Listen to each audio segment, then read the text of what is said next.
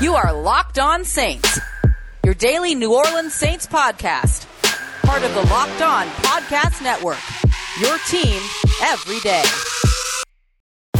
What is good, Who Dat Nation and Who Dat family? Welcome into a fresh week here at Locked On Saints, part of Locked On Podcast Network. Your team every day here, every single Monday through Friday, five days a week, covering your New Orleans Saints. Today's episode is brought to you by our good friends over at Built Bar. Go to builtbar.com and don't forget to use the promo code LOCKED15. You'll get 15% off of your next order. On today's episode, we'll take a look at some news and notes around the New Orleans Saints to open up. We've got some info on OTAs and what to expect there. We're talking about week one fan attendance as well as some preseason game times finally being announced. Then we'll take a look at the Saints offensive line. Three out of five getting recognized by Pro Football Focus as top 10 players at their respective positions, two of which also in the top five. And then we'll wrap up today's show with part two of our conversation with Luke Johnson of the New Orleans Advocate Times Picayune as he discusses Taysom Hill and his visit to Taysom's hometown, as well as why Taysom Hill deserves a little bit more credit within the offseason conversation here. That's all on today's episode of Locked On Saints. And as always, I am your host, Ross Jackson, at Ross Jackson Nola on Twitter, Deputy Brand Manager over at CanalStreetChronicles.com, and your Tuesday co host with the National Locked On NFL podcast. So we got all that and a little bit of lagniappe for you on today's episode of Locked On Saints, your team every day.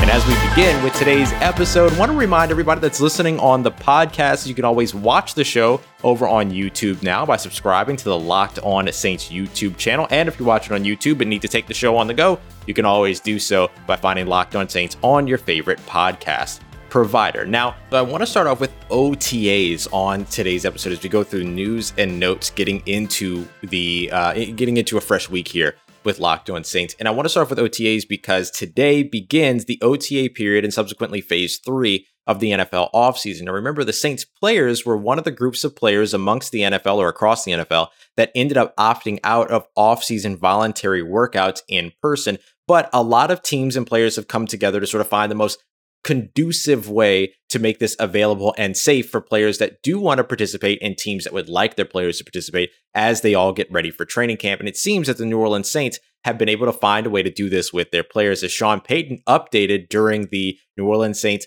Hall of Fame Golf Classic Open that 87% of players were expected to be at the facility for OTAs. That means about nine players not a- attending, but none of which surprises, according to the head coach. So this is good news for the New Orleans Saints and their players that they were able to figure out a way to make all of this happen. So the focus right now, which remember that OTAs, you can do seven on sevens, you can do 11 on 11s. They're all no contact, but there is a little bit of speed there. There are some uh, some injuries that pop up during those times. It looks like part of the negotiation or part of the sort of arrangement here is that the team is only really focused on conditioning and weights right now, which probably makes these players feel a lot safer who are trying to make sure that they preserve their bodies getting into training camp here in the next couple of months. So you don't want to expect really any of the big highlights or anything like that that might sometimes come from OTAs, the nice catches, 11 on 11 drills, things like that, because you might not get them. But when it comes down to what these OTAs look like, at least the team is working together. Now, after OTAs, we get into the mandatory mini camp, which you can expect players to be a part of. And then, of course, training camp once we get into July. But as we get into August, then all of a sudden the conversation begins to shift to actual be to actually being under the lights in actual game time. And that's going to open with the New Orleans Saints traveling to the Baltimore Ravens. And we actually have times now for two out of what will be three preseason games. Remember, only three preseason games this year because there are 17 regular season games in the or, or after that exhibition season. So in the exhibition season, they'll open up in Baltimore against the Ravens at 6 p.m. Central Time on August 14th. Then the next game will be back at home against the Jacksonville Jaguars. That's going to be at 7 p.m. on August 23rd. No news yet on the time or date of preseason game three, which is going to be against the excuse me, the Arizona Cardinals, the other bird. Uh, so when it comes down to it, those are the days you can expect to see the Saints in action for the preseason. This preseason, of course, being very important for the New Orleans Saints, is there are several position battles to look at, even down to punter. You can look at quarterback one and quarterback three with Ian Book and Travis Siemian. You can look at the linebacker position, the cornerback position, into your defensive line. So many opportunities for a lot of players. And Also, the players that may not even be fighting for a top spot in the depth chart, just fighting for a spot on the 53 man roster, they get their opportunity this year, unlike last year where they had to cut down from 50 from 90 to 53 across the NFL without ever seeing anyone in full speed, full pads, helmet action during the uh, preseason, as there was no preseason last year thanks to COVID. And finally, the last piece of news that I want to make sure we discuss before we move on with today's episode Dennis Lauscha, the New Orleans Saints president, updated on an interview about the New Orleans Saints' expectation for fan attendance week one as the Saints open up the season hosting the Green Bay Packers. Quote, I 100% expect full attendance in regards to home games at the Superdome. That is fantastic news for New Orleans Saints fans and, and the city of New Orleans. That's great news for the Superdome. That's great news for the city as a whole. And of course, great news for the Who Dat Nation all around the world who want to go and cheer on their team. 70,000 plus in attendance for the first time since the 2019 playoff exit that came with the Saints playing against the Minnesota Vikings, unfortunately. But more importantly, this is great news for the New Orleans Saints and New Orleans Saints fans who want to root on their team in the Superdome to open the 2021 NFL season. So, coming up next, we're going to talk about the Saints' offensive line. Three of the five players noted as within the top 10, thanks to Pro Football Focus in their respective positions. We'll talk about those three and what kept the other two out of contention, even though 32 players were ranked at every single position. So we'll talk about that. And of course, we've got Luke Johnson coming up to talk a little Taysom Hill as well as we continue on with today's episode of Locked On Saints, part of the Locked On Podcast Network, your team every day. Today's episode is brought to you by Credit Karma, who are introducing the Credit Karma Money checking account. This is pretty cool. So you open up a checking account with Credit Karma and you end up getting a debit card that gives you reimbursements or you can win cash reimbursements as you spend. So basically, you pay with your debit card and you'll be notified if you win on the spot and then you're going to get instant karma cash added back to your spend account. This is an FDIC insured spend account that you can open up for free. There's no minimum balance requirement, no overdraft fees, and it's free withdrawals uh, with a network of over 50,000 ATMs at your disposal. Credit Karma Money progress starts here. And right now, visit creditkarma.com slash win money to open up your free account and start winning instant karma. That's creditkarma.com slash win money to sign up for free and start winning instant karma today. That's creditkarma.com slash win money. Instant Karma sponsored by Credit Karma. No purchase necessary. Exclusions and terms apply. See rules. Banking services provided by MVB Bank Incorporated, member FDIC. Maximum balance and transfer limits apply.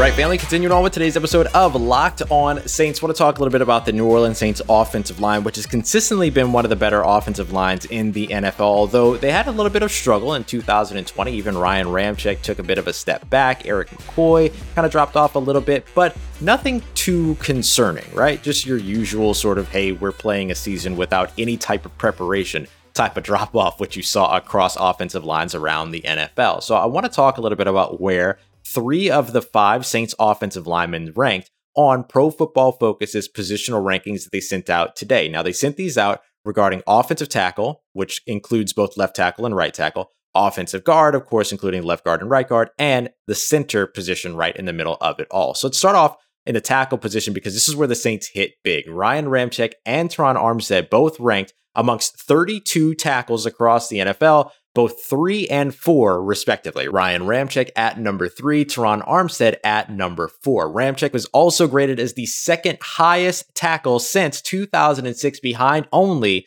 the legend himself, Joe Thomas, and he's considered to be the most valuable NFL offensive tackle at the moment. Armstead, who ranked sixth most valuable as a tackle over the last seven years, and for the last six years, he's also put up top 10 pass blocking grades as well. So the bookends for the New Orleans Saints continue to hit high marks here, ranked three and four, both of which within the top five, and Ryan Ramczyk taking his rightful place in the top three. Now, Ryan Ramczyk making these types of rankings, these types of lists, and getting these types of uh, laurels really to hang his play on uh, during a rookie, or excuse me, well, during the expiration, right, the final year of his rookie deal. He's in a contract year here, and the Saints, I think, would still like to get him extended before the season begins. Ian Rapoport did mention that back in March, so we'll see how quickly they're able to progress with that before training camp begins or once training camp begins in a couple of months. Now, let's take a look at the third offensive lineman for the New Orleans Saints that ranked on one of these lists. It was Eric McCoy,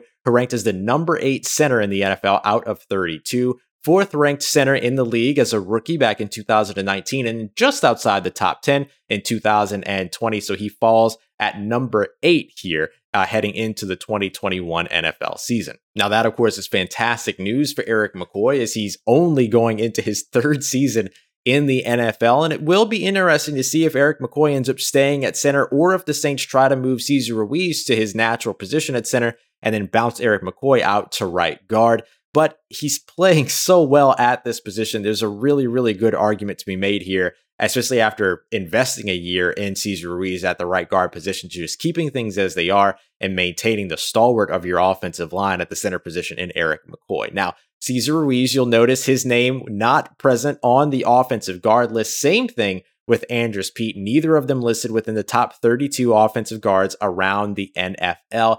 And here is why. There should be no surprise really when it comes to Cesar Ruiz, right? It was his rookie season coming in, no offensive, uh, excuse me, no training camp, no real way to get ready for a position change. But at the same time, he struggled. Let's just be honest. He struggled in his regular season here and in his rookie season. Ruiz ranked 81st overall in PFF's overall offensive grade. He ranked 59th in their run blocking grade and 105th outside the top 100 as a pass blocker, allowed the 24th most pressures in 2020. So again, he struggled. Now, as for Andrus Peat, the left guard, and somebody that New Orleans Saints fans were probably very pleased to not see on the top 32 offensive guards list, ended up 62nd when it came to offensive grade in 2020. And he was also 62nd in run blocking, 64th in pass blocking, 35th most pressures allowed. Now, Ruiz was not credited with a sack in 2020 by Pro Football Focus, but Andrus Peat was credited with four,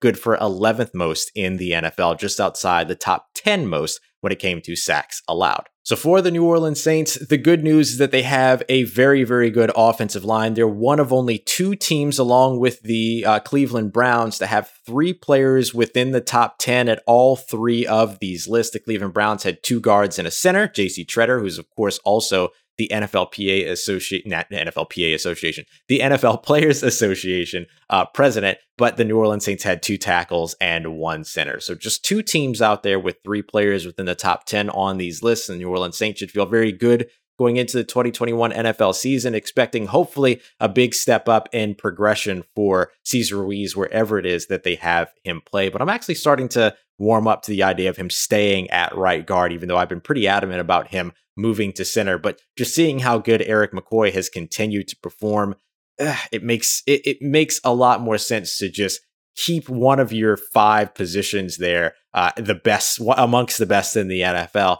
as opposed to taking a risk at two spots along the interior. We'll see how it all pans out. And either way, you've got a fresh quarterback behind center, whether it's going to be Taysom Hill or Jameis Winston. We'll be talking about that a little bit next here with Luke Johnson of the New Orleans Advocate Times Picayune in the quarterback situation, but specifically talking a bit more about Taysom Hill. I admit we give a lot of airtime to Jameis Winston on this show, as well as really across media altogether. So let's talk a little bit more about Taysom. Uh, Luke did a great job and a great piece back in November about visiting Taysom Hill's hometown and what he learned about his upbringing. And we'll talk a little bit more about why Taysom Hill deserves a little bit more credit in this offseason conversation. As we continue on with today's episode of Locked On Saints, part of the Locked On Podcast Network, your team every day. And today's episode is brought to you by our good friends over at builtbar.com, the best tasting protein bars ever made. And I'm not even kidding. These are the best tasting protein bars ever, ever, ever. And the best thing about them is that they're not only delicious, but they're healthy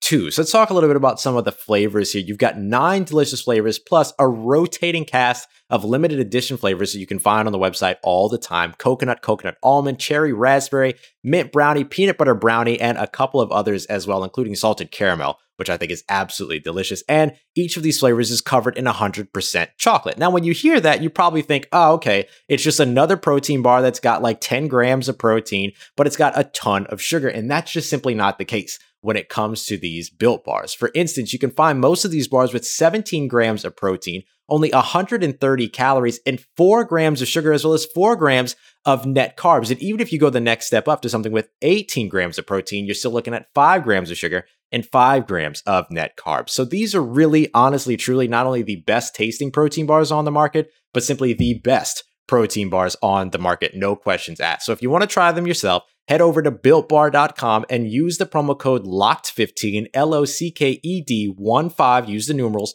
and you'll get 15% off of your next order, whether it's your first or your next. That's code LOCKED15 at builtbar.com.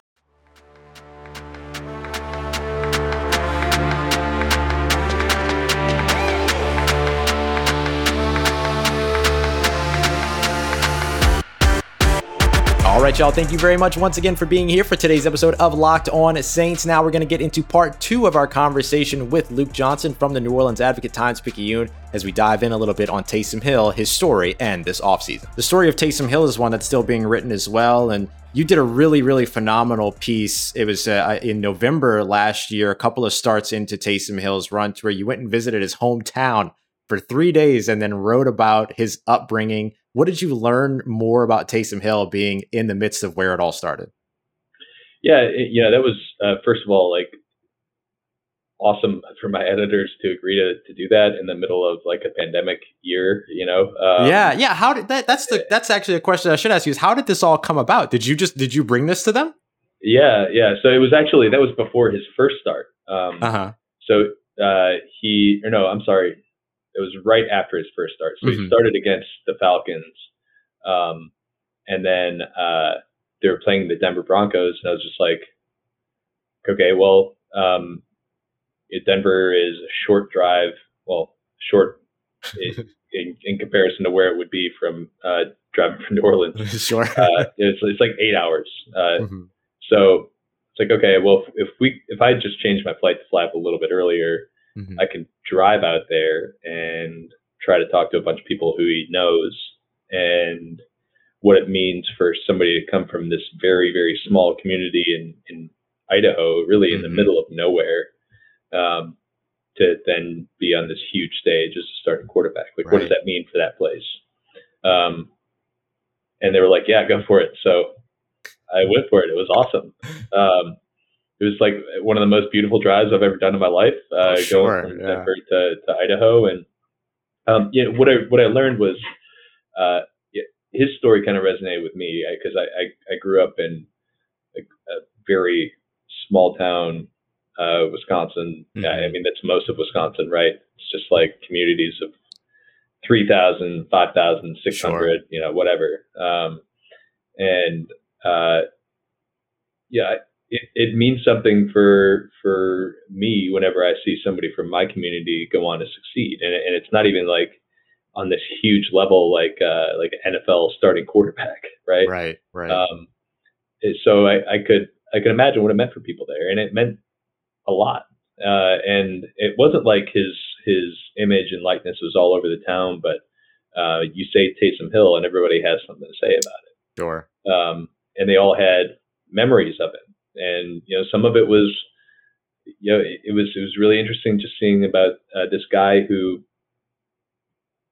was so good so early so young um, yeah it it brought out a lot of people who were just these huge Taysom Hill fans from the time he's like a freshman in high school to people who couldn't stand him because he was so good and there right. were and people were openly talking about that right yeah. and it was uh, just a it's a really interesting dynamic and I think it creates a lot of uh, it creates a certain thing in a person. And I think for Taysom, um, you know, that created some grit for him. Mm-hmm. Um, sure. And that, I think that's a, a, big part of the reason why you see a guy who had four season ending injuries in college uh, end up being a successful player in the NFL, sticking out, even though the odds were very long against him. Yeah, now here he is challenging for a starting role in what has been one of the most coveted offensive systems over the past few, you know, I would say since since Sean Payton and Drew Brees, you know, started everything up in 2006 or restarted everything up in 2006. I mean,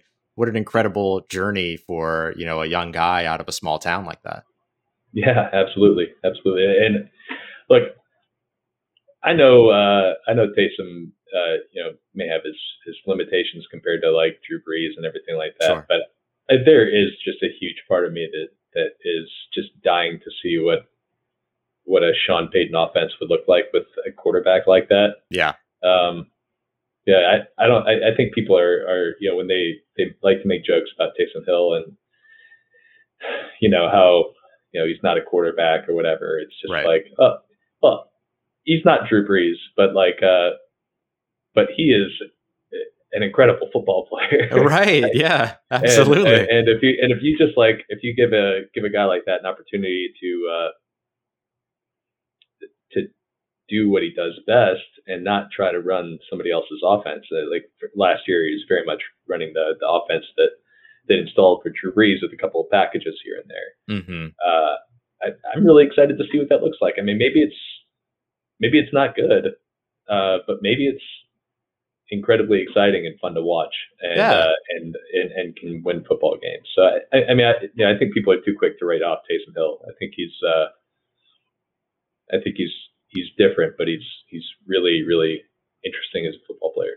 Yeah, absolutely. You know, I, I talk a little bit about this quarterback battle all the time. I mean, obviously it's it's huge for the for for the cycle and for the fans and everybody that wants to hear about it. And I often refer to Jameis Winston as kind of the front runner at the moment based on the fact that he's got five years of starting NFL experience versus just a handful of games. But some of the things that I think Taysom Hill has the ability to show and learn here with a system that's built around him, there's no reason to fully count him out at this time, regardless of who you feel like is in the front at the moment. I know a lot of folks talk about the lack of ability to utilize, or not even lack of ability, but the lack of utilization of of uh, Alvin Kamara in the four games that he started in 2020. But I'm also very curious about how much of that adjustment happens when you build a system around him and you give him his rules, you give him his his his playthrough, you give him his progressions in a system that's built for him as opposed to a system that he's just trying to to, to squeeze into. And I imagine that utilization of all of the weapons becomes a part of the evaluation process when it comes to selecting your quarterback in the first place.